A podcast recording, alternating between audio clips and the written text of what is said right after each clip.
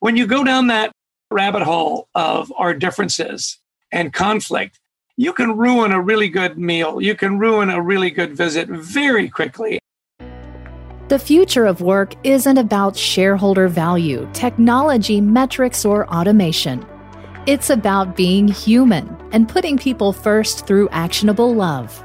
Welcome to the Love in Action podcast, where we hold deep conversations with extraordinary people to help you grow as a leader and expand your business. Here's your host, Marcel Schwantes. Welcome to episode 86 of the Love in Action podcast, where we help make your business and workplace be both good for people and for profits. And here, we believe that can only happen through acts of caring, connection, safety, inclusion, and belonging. The way human beings were designed to experience work. Well, Christmas 2020 is just around the corner. And I'm I'm going to be honest. I don't think this is going to be like any Christmas we've had in the past. I mean, there's tensions between politics. You got the pandemic and social distancing. Do we wear a mask? Not wear a mask? Businesses shut down. I mean, there's a lot of tension going on, right? COVID cases spiking to record numbers. And then you throw in all the tension that is being brought to the workplace from these political divisions and from how we all feel about the pandemic. Add to that our differing opinions and issues when the extended family gets together for Christmas. Yeah, well, now we have a rodeo. But listen, I want to be optimistic because we have to be optimistic and we have to be hopeful here. So I'm going to start with a question for you, my listeners. How can we restore peace first in our workplaces, among our fellow coworkers, our colleagues, bosses, etc., during this Christmas season, you know, before we go on our break.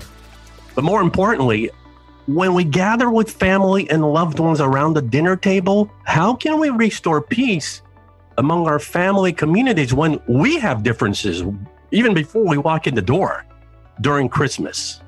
Now, I'm not smart enough to answer all of these questions on my own, okay? But thank goodness that my guests are.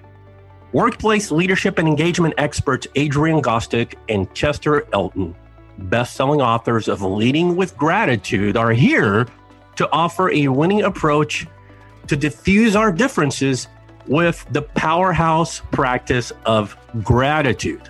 Now, if you follow Adrian and Chester, you already know they are New York Times bestselling authors of books that have been translated in 30 languages and published in over 50 countries. That would include titles like Look at your bookshelf right now. You probably have a book by either Adrian or Chester.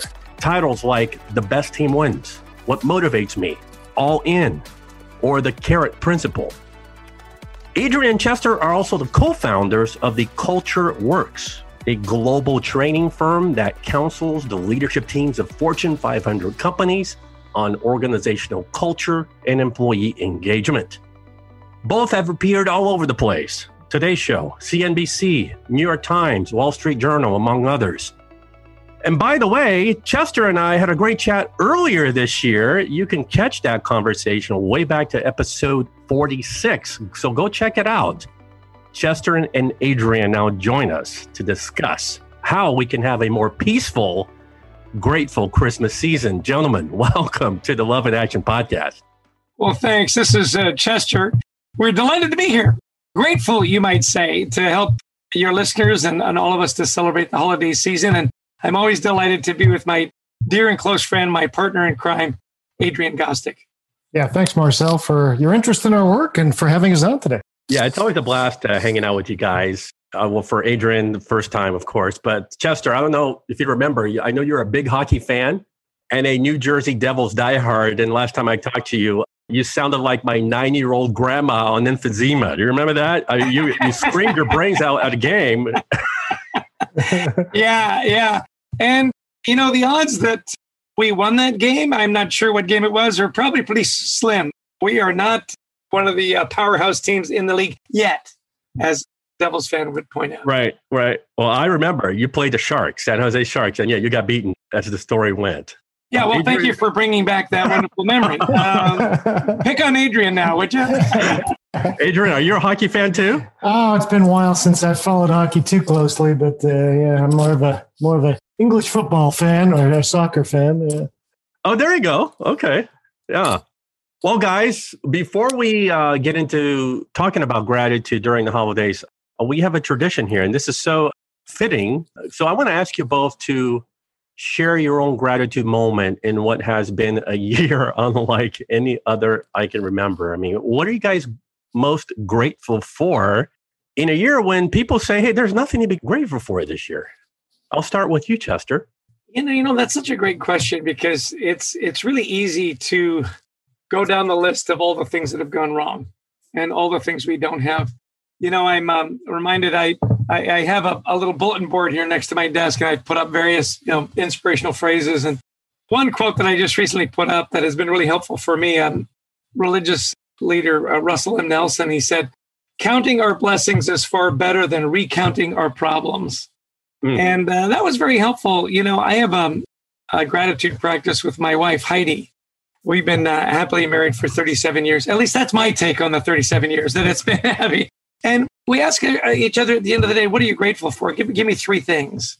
And it's just a lovely way to end the day. And we talk about maybe it was an interaction with our kids or or the weather or getting a certain, you know, chore done. And, you know, I'm just really grateful through all of this that, that I have a wonderful partner in Heidi that keeps me grounded, that keeps things going. You know, I say she's my bedrock, she's my North Star, she's the Chancellor of the Exchequer, she's everything. Because I normally travel so much, I, I haven't been. And we've been able to really connect on a family level and a, an emotional level and very much a spiritual level. So I think that's my gratitude moment is more time with the family. Mm. And again, you know, counting blessings rather than recounting problems. Love that. How about you, Adrian? You know, one of the when we do gratitude workshops, and everything's virtual now, right? So we're doing some gra- gratitude workshops with leadership teams around the the world, actually. And and uh, one of the things we say is, okay, so what are you grateful for? But you can't say your family, you can't say your health, you can't say, you know, the usual things. So Chester just said the usual things. So, but uh, but so it makes it kind of hard because we're all uh, hopefully we're all thankful for our families. Some people aren't because it's you know forced them together and I am, of course, most most importantly, thankful for my family and and I am still healthy. So, kind of pushing past that, then what am I really thankful for this year? And it really has been that we found, you know what, we can work in a different way. We've it's this pandemic has forced us, as we work with our clients, it's forced us to work and, and think in very different ways, and that's hmm. okay. Mm. One of our clients is Texas Roadhouse, which uh, has just been named the by Nation's Restaurant News as the number one restaurant throughout the entire pandemic.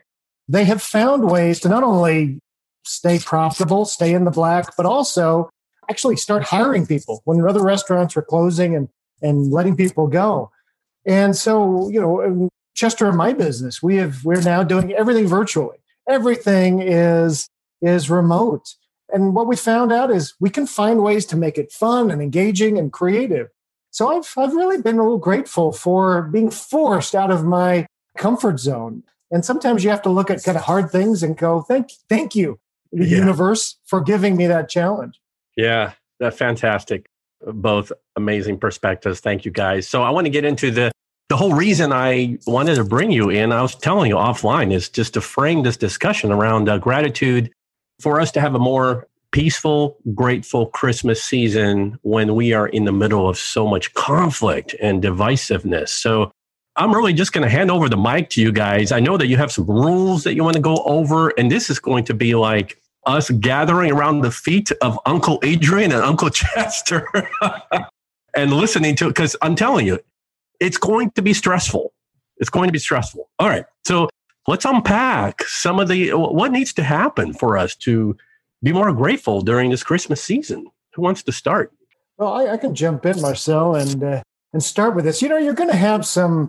Maybe there'll be virtual gatherings this Christmas. Maybe you will be with family in a smaller, hopefully socially distanced way, all masked up. But you know, there's always whenever you get families together, there's going to be still residual political differences, right? Uncle Stan yeah. just wants to tell you what he thinks about it, or Grandma, uh, you know, and and so there's a few things that we would recommend is that The first is that you treat people fairly. And that it sounds like an obvious thing, but but when you when you go in and you say, look, in my house, when we when I'm talking, I'm always going to make sure people are treated fairly. That means I'm going to be very amenable to hearing other viewpoints and I'm going to listen with empathy.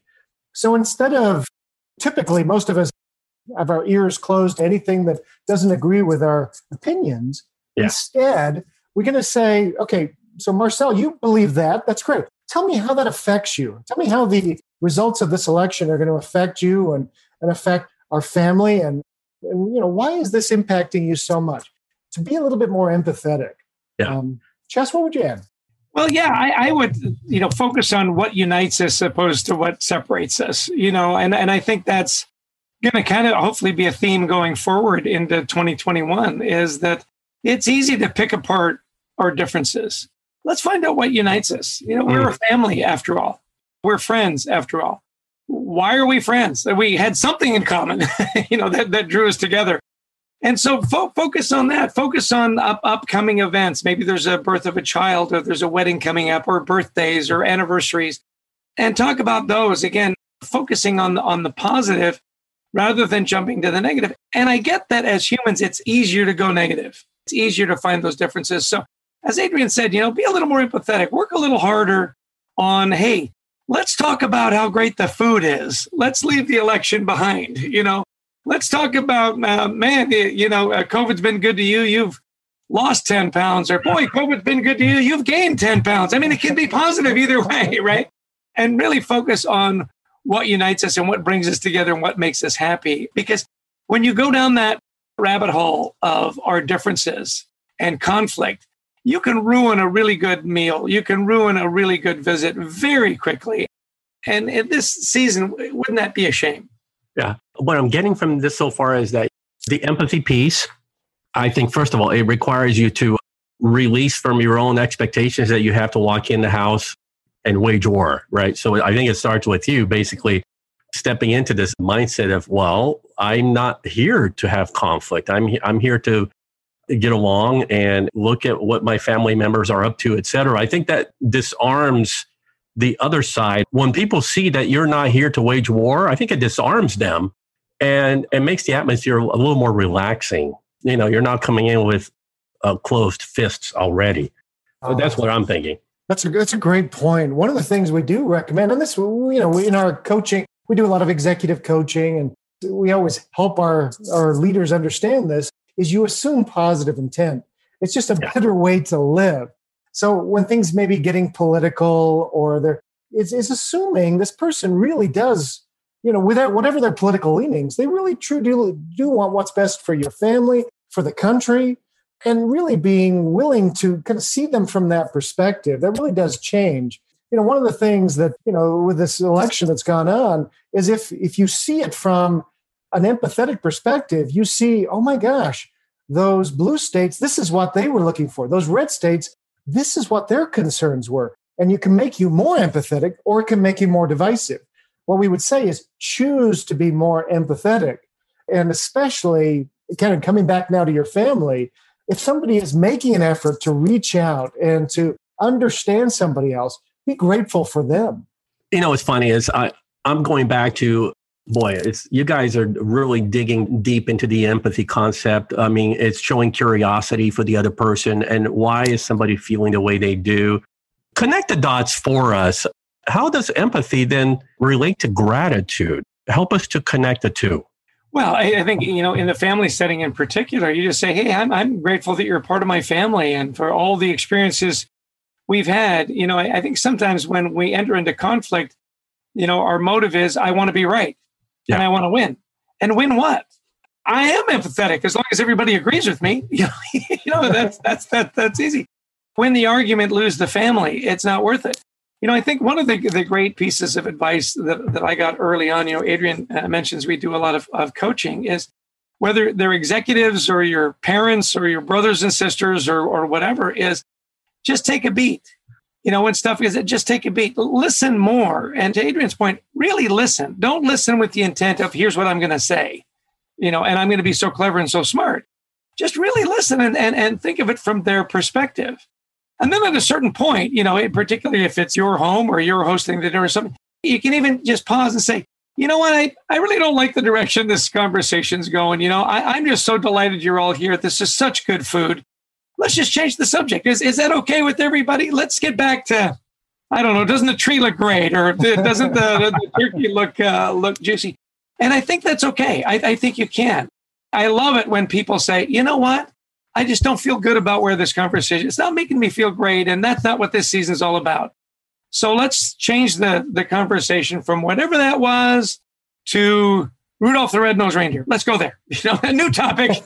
Favorite Christmas movie? Exactly. Yeah, there you go. A perfect pivot. You know, Christmas movies that made you cry. Go. Yeah. Yeah. Yeah. Well, it's going back to what Adrian said. That's the rule of assuming positive intent, right? It's really finding common ground with those you love that are in the room, right? Because I'm telling you, there's a lot more love once you explore, once you become curious about what's going on with the other person in goodwill, right?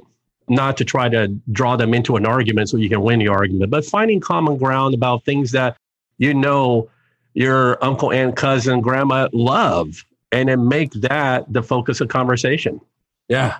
There's another a rule that you guys mentioned walk in their shoes. I know that goes back to empathy, maybe even compassion, walk in their shoes. Talk a little bit about that.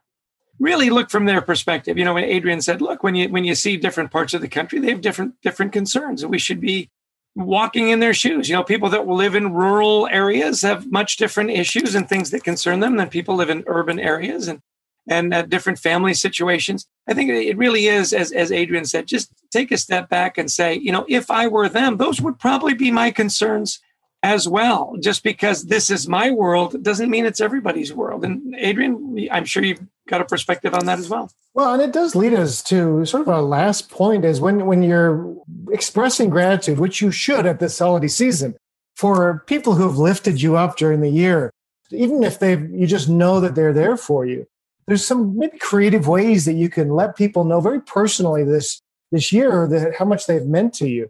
Why not create video messages? Why not create a little YouTube message of you and your immediate family sending some love and why you're especially grateful to grandma, to grandpa, to Uncle, you know, Ed uh, out in Kansas, wherever. You know, really using technology a little bit more and really putting a flood of gratitude out into social media, perhaps of who you are thankful for just you're a big fan, you're a big fan of handwritten notes, but being really specific, right, about why you're grateful to that person. Absolutely. You know, I, I got a letter from my oldest brother uh, just the other day. We'd been doing some video chatting, and I, I recorded this little video for a class my other brother was teaching, and and my brother Tanner just took the time to to write me a letter and say, you know, I, I just love that video, and and thank you so much for your little texts and your little notes he's gone through a particularly tough year in his business and so on. He said, you know, it, it, it really helped. And, you know, I had no idea actually that it had gotten as bad for him just emotionally as it had. And he said, you know, in some of my toughest moments, when my brother's reaching out to me just randomly, it just meant the world to me. Mm. And I thought, isn't that interesting? You never know. To, you know, to Adrian's point, when you get creative, you, you never know a little handwritten note or, or a random text or a call a good friend of ours, uh, Adrian uh, Kim Purcell, called me the other day. And Kim is a, an old friend of ours. We'd done business with him for a long time, and he's having a lot of health issues. And just every now and again, I'd randomly drop him a note or leave him a voicemail. And he would rarely, if ever, respond. Well, he was going to some treatment at the hospital. He calls me, he says, Yeah, I've got to be in this thing for some kind of a drip for eight hours. so I thought I'd call you. And my reaction was, Oh, so now when you've got absolutely nothing to do for eight hours, now you call me. you know, and we had a good laugh. And yet it was a wonderful few minutes to just say, Hey, Kim, you know, I think about you a lot.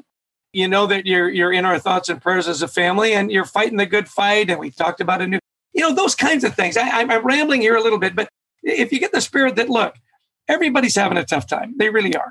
Yeah and little random notes and calls and so on uh, really do mean the world and it costs you nothing and it takes you seconds if mm. minutes at the most yeah yeah wow guys i want to transition to gratitude in the workplace but i want to make sure that is there anything else that needs to be spoken out loud about the christmas theme of gratitude as we come together during the holiday season as family and loved ones i suppose just the last word is you really need to do something you know, because sometimes we feel like yeah, they know, they know that I I appreciate them, they know. So whether it's with our family members or work, which we're going to transition into here, you really do need to do something to reach out to to not just no, I sent the flowers, I sent the cookies. No, they got it. No, tell them specifically why you're grateful, why you love them, and what they do for you. People need that lift, especially this year. That specificity is really important Here's why you lift me. Mm, mm, love it. Okay. So we know we need to practice more gratitude at work. And so let's talk about how to do that in a way that makes business sense and helps our workplaces thrive. A lot of people are going to be listening to this also, uh, you know, after the holidays as they come back from the break, back to their virtual work environment or hybrid work environment. So we're going to unpack all of that after this quick break. Don't go anywhere.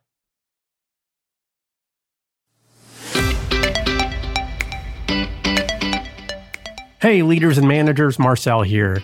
You probably already know this if you've been following the show. The question comes up often What's the purpose of this show? What's the why behind Love in Action?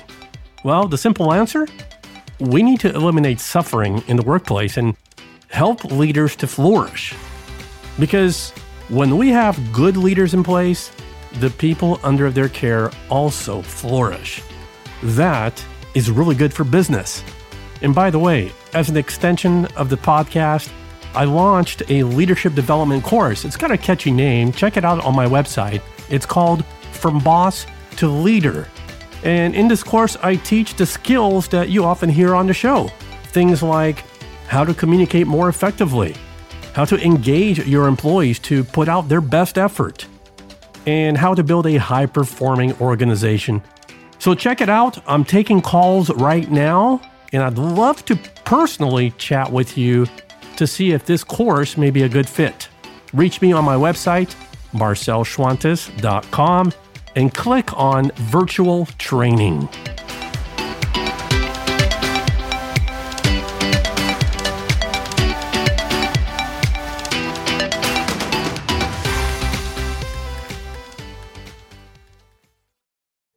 Okay, we're back. Guys, Gratitude is so necessary for human interaction, but we find that it's often missing in a work environment and even within the leadership ranks. So, talk a little bit about why is that? Let's start there. Why is gratitude missing when we know it's so necessary for humanity?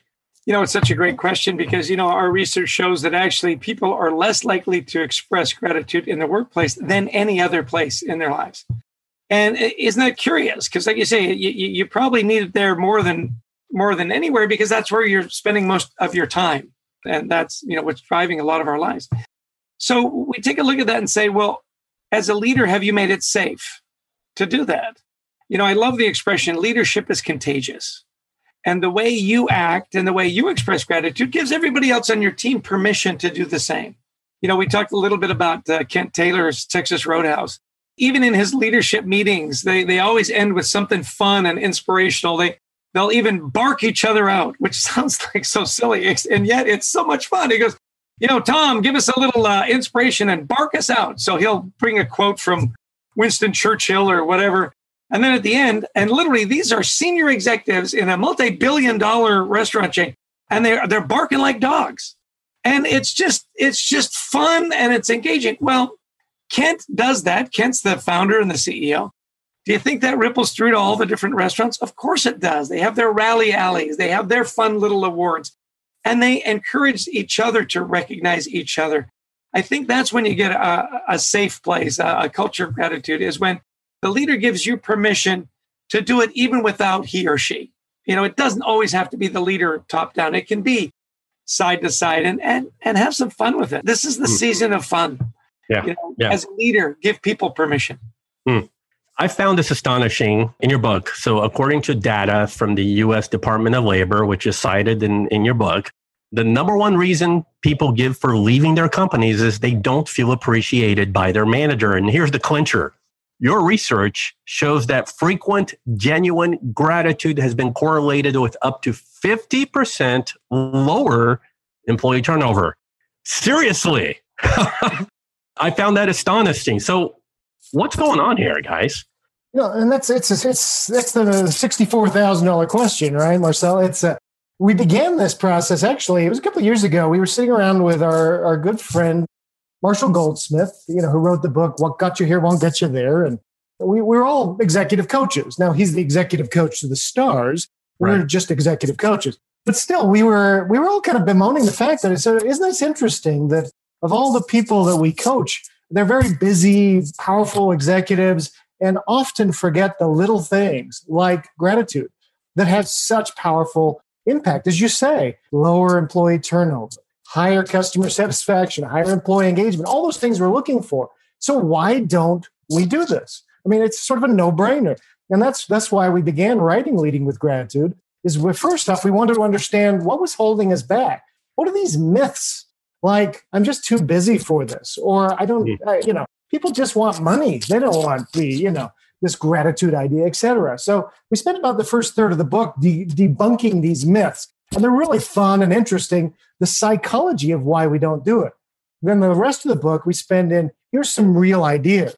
So we interviewed dozens and dozens of really high-powered CEOs and senior leaders who had discovered this idea, like Alan Mulally, who's the former CEO of Ford, who saved right. Ford Motor Company, Hubert Joly, who saved Best Buy, all these amazing leaders. And what they said was that in many cases, yeah, they had to have this rebirth where they realized people need these little touches. And, and it's not just about thank you, thank you, thank you, thank you. No, it's about opening their eyes and seeing the value that's being created around them. Mm-hmm. Hey, let's get into those ideas if we can. Can we get into a practical discussion of Uh, how to actually implement a culture of gratitude? So, Speak to the the HR executive or the CEO who's bought into this idea of creating a workplace of gratitude for high performance. I mean, what are the steps? Is there a first step, and how do you build on that? Who wants to go first? I'll jump in here. I mean, okay. you know, it, it, it's really interesting. I, I think you got to talk about it and you got to say, look, I mean, like any project, you say, look, here's where we are, here's where we want to be, and here's how we're going to get there. Right. So you're very open and, and transparent about it. And then Adrian and I love to talk about rituals. Create rituals in your organization that really embeds it. And like any ritual, it takes time. You know, like the Texas Roadhouse, let's bark them out. One of our, our dear friends, Bill Manning, who, who is the president of Toronto FC and the MLS, you know, he's got a tradition where he brings his people together once a month and he talks about, you know, what needs to be done and their successes and so on. And then he calls somebody randomly out of his team and says, Who would you like to recognize? And, and I love that, Marcel. He's not saying, I'm going to pull out Adrian and recognize Adrian. He's saying, Adrian, come on up. Who do you want to recognize? And then he's got a fun, you know, gift card that they can present. And so what he's doing is he's creating a ritual, he's giving permission, and he's giving people the opportunity to recognize things that he will never see. You know, sometimes as leaders, one of the excuses that we hear often is, well, what if I miss somebody? Well, of course you're going to miss somebody. you know, I mean, if you manage more than 10 people, you're going to miss somebody. So get your people to help you not miss people and make that a ritual, make that part of your tradition and be really disciplined about it. Do it every month or every week. And, you know, start every meeting with a little shout out to somebody who had great customer service and end every meeting with something positive. These rituals and the transparency of it really does help the HR leader coach up the senior executive and gives the senior executive the opportunity to to be the bearer of good news in, in a mm-hmm. year where the you know the leaders are bearers of so much bad news. Yeah. Let them be Santa Claus once a month. And, uh, and I hope I hope that's helpful. I know Adrian, you've got a bunch of ideas on this. Yeah. What's another good ritual, Adrian? Another one is, uh, you know, first, a couple of thoughts. First is, you know, look for small wins. One of the uh, CEOs we interviewed was Ken Chenault, who for many years was the CEO of American Express. 16 years. In many cases, he was the only African American CEO of a Fortune 500 company. Remarkable leader, brilliant guy. And one of the things he told us, he says, I have to learn this. He says, you don't hold your gratitude to the end of the project, the end of the pandemic. He says, you are recognizing small little wins along the way. He says, because those are, it's like taking a journey. And he says, we're looking for signposts. We're looking for signposts that we're on the right path. And this is especially important with younger employees because what we find, we interviewed dozens and dozens of younger people, especially for a new project we're working on, on anxiety at work. And one of the things that these young people, many of them told us, was that if my manager doesn't recognize my work, I will keep trying it a different way until I finally do, mm. which is incredibly counterproductive. You've got people that are just keep trying, trying new things, trying until they finally get some approbation from their from their manager. What gratitude when we teach our managers to recognize these small wins along the way, that people know, especially younger people, that they're on the right path, that they're doing the right thing. It brings anxiety levels down, it brings confidence up, and it creates those organizations that really can move us forward. Yeah. Yeah. Chester, most leaders are now working remotely, and they have been for probably seven, eight months now. Is there much difference in how they should lead remotely versus, say, in the office? Oh, yeah, absolutely. I mean, everything's different. One of the things that I think has been a real benefit of the pandemic for leaders is the virus hit everybody, you know, and so now we're all, you know, working from home. We're all trying to figure out how to video teach our kids. We're all trying to figure out how to stay safe. And so I think it created a lot more empathy in leaders that I'm going through the same thing you're going through. You know, in the middle middle of a video chat, my kids are going to come running in just like they did for you, and and to be forgiving and you know assume positive intent and, and all that. The thing that is much different is you're not going to randomly bump into people in the hallway. You can't just poke your head in or see that there's a meeting going on and ooh, uh, you know, I maybe I can I can help with that. So the two words that I think are really important for leaders that manage a lot of remote people and that work remotely is to be intentional and be disciplined.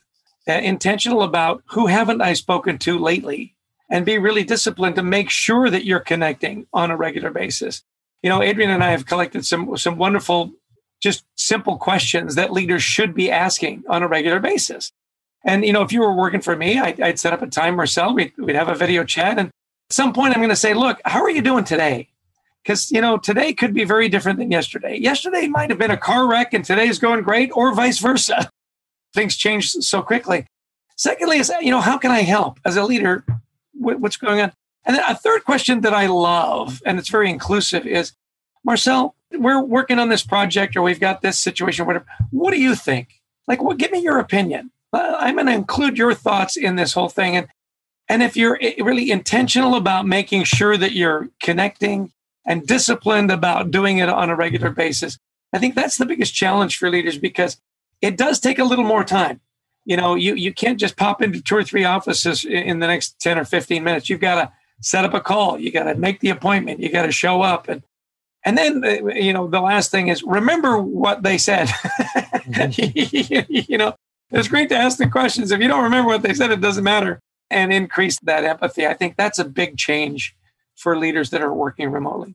Yeah, yeah. Guys, as we wind down here, I want to make the link between leadership and practical love. The whole reason we call this show Love in Action. Love being a verb, not a feeling that acts to inspire and empower people to flourish. Adrian, I want to start with you. How does a leader love well in business day in and day out? You know, I know we love the the theme of your show, Marcel, because of that idea. It's it's love which is, you know, until maybe the last few years has been this, you know, we don't really talk about love. In fact, if you're talking about love in business, maybe you have to go see HR.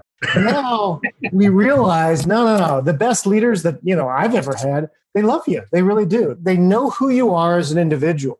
And so I think that's the first part. If I would add something to this idea of how you oversee your team with love, is that you realize in the old world, we would treat everybody the same because that was fair. Well, we've realized that's a terrible way to lead because we are all extremely different. Now, you treat everybody the same with the rules, right? If somebody's sexually harassing somebody, no matter how great they are in their job, they're going to get fired, right? But with their motivation, we are all very, very different. And so we have to understand what really motivates each of our people. Now, Chester, he is driven by ideas like friendship and fun and teamwork. Me, I'm more of a, you know, the homebody. I'm driven by ideas like autonomy and creativity and family.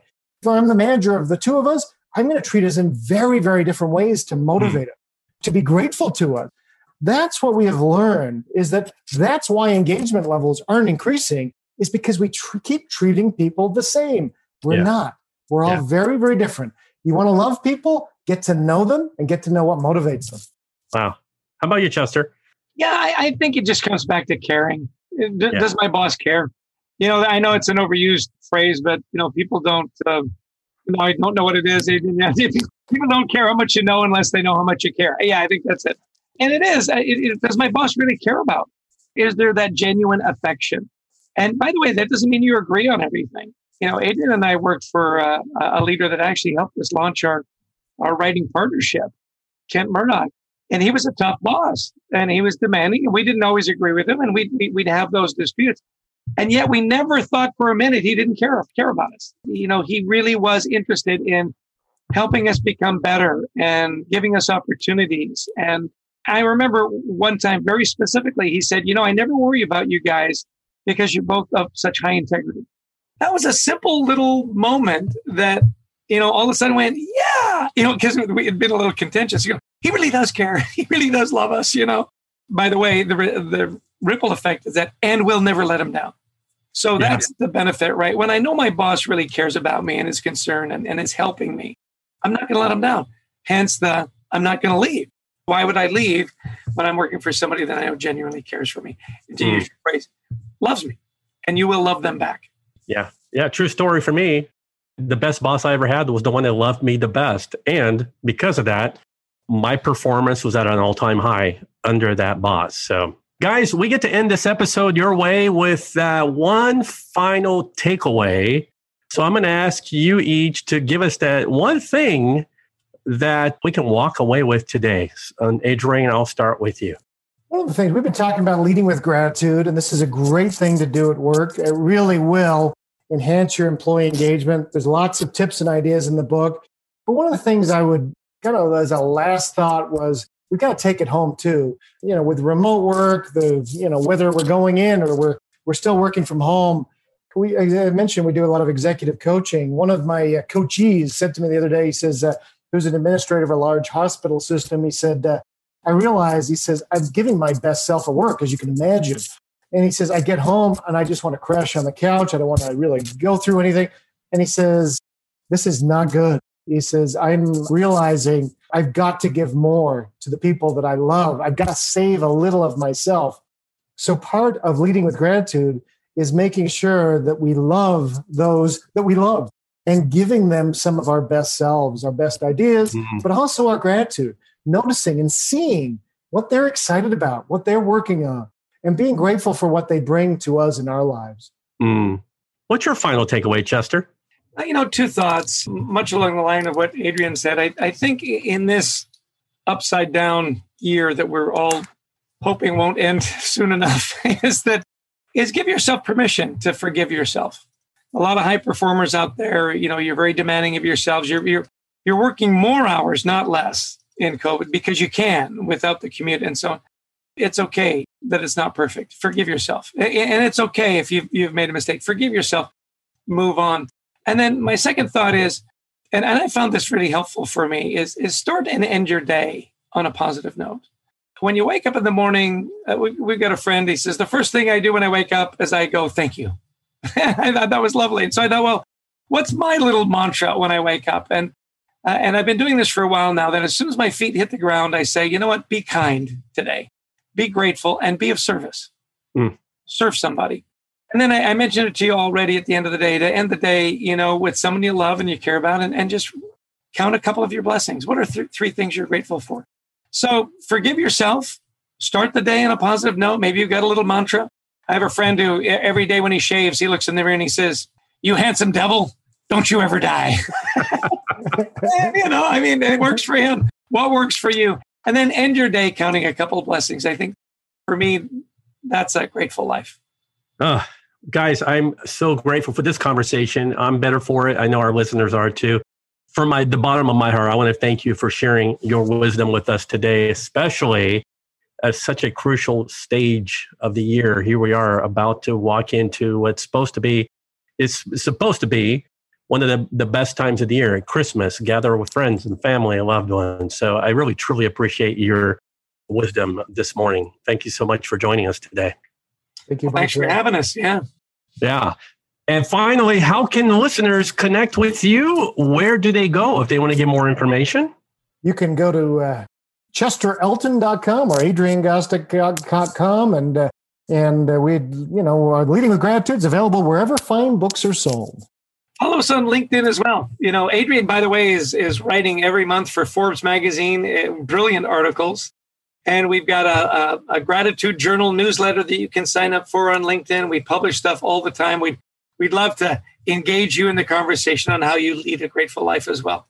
Look for those resources in my show notes uh, on my website as well as Apple iTunes. So if you'd like to join the conversation and comment on this episode, uh, hashtag Love in Action podcast will get you there on Twitter or LinkedIn. And I will also be posting on this episode, and you can follow the discussion there. I'll be right back with your action steps for today's episode. Don't miss that.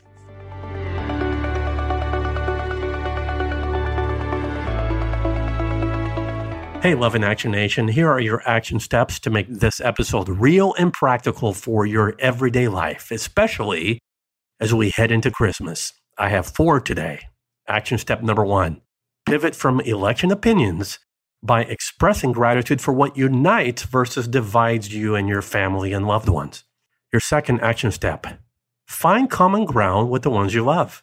And, you know, this takes positive intent from the get go. So look for the good in others and create conversations around the things that bring joy and hope and not hate or division.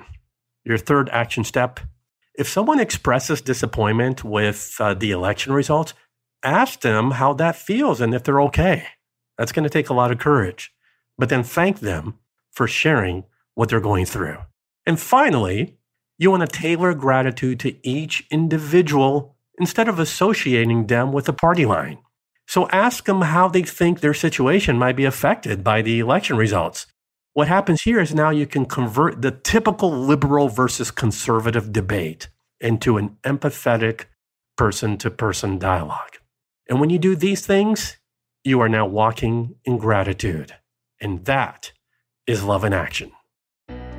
Thank you for listening to the show. If you enjoyed today's episode, please share it, subscribe, and leave us a review on Apple Podcast. Doing so will help more people to find the podcast so we can keep spreading the Love in Action movement. Until next time, don't forget, the future of leadership is love in action. Believe it, practice it, and be convinced.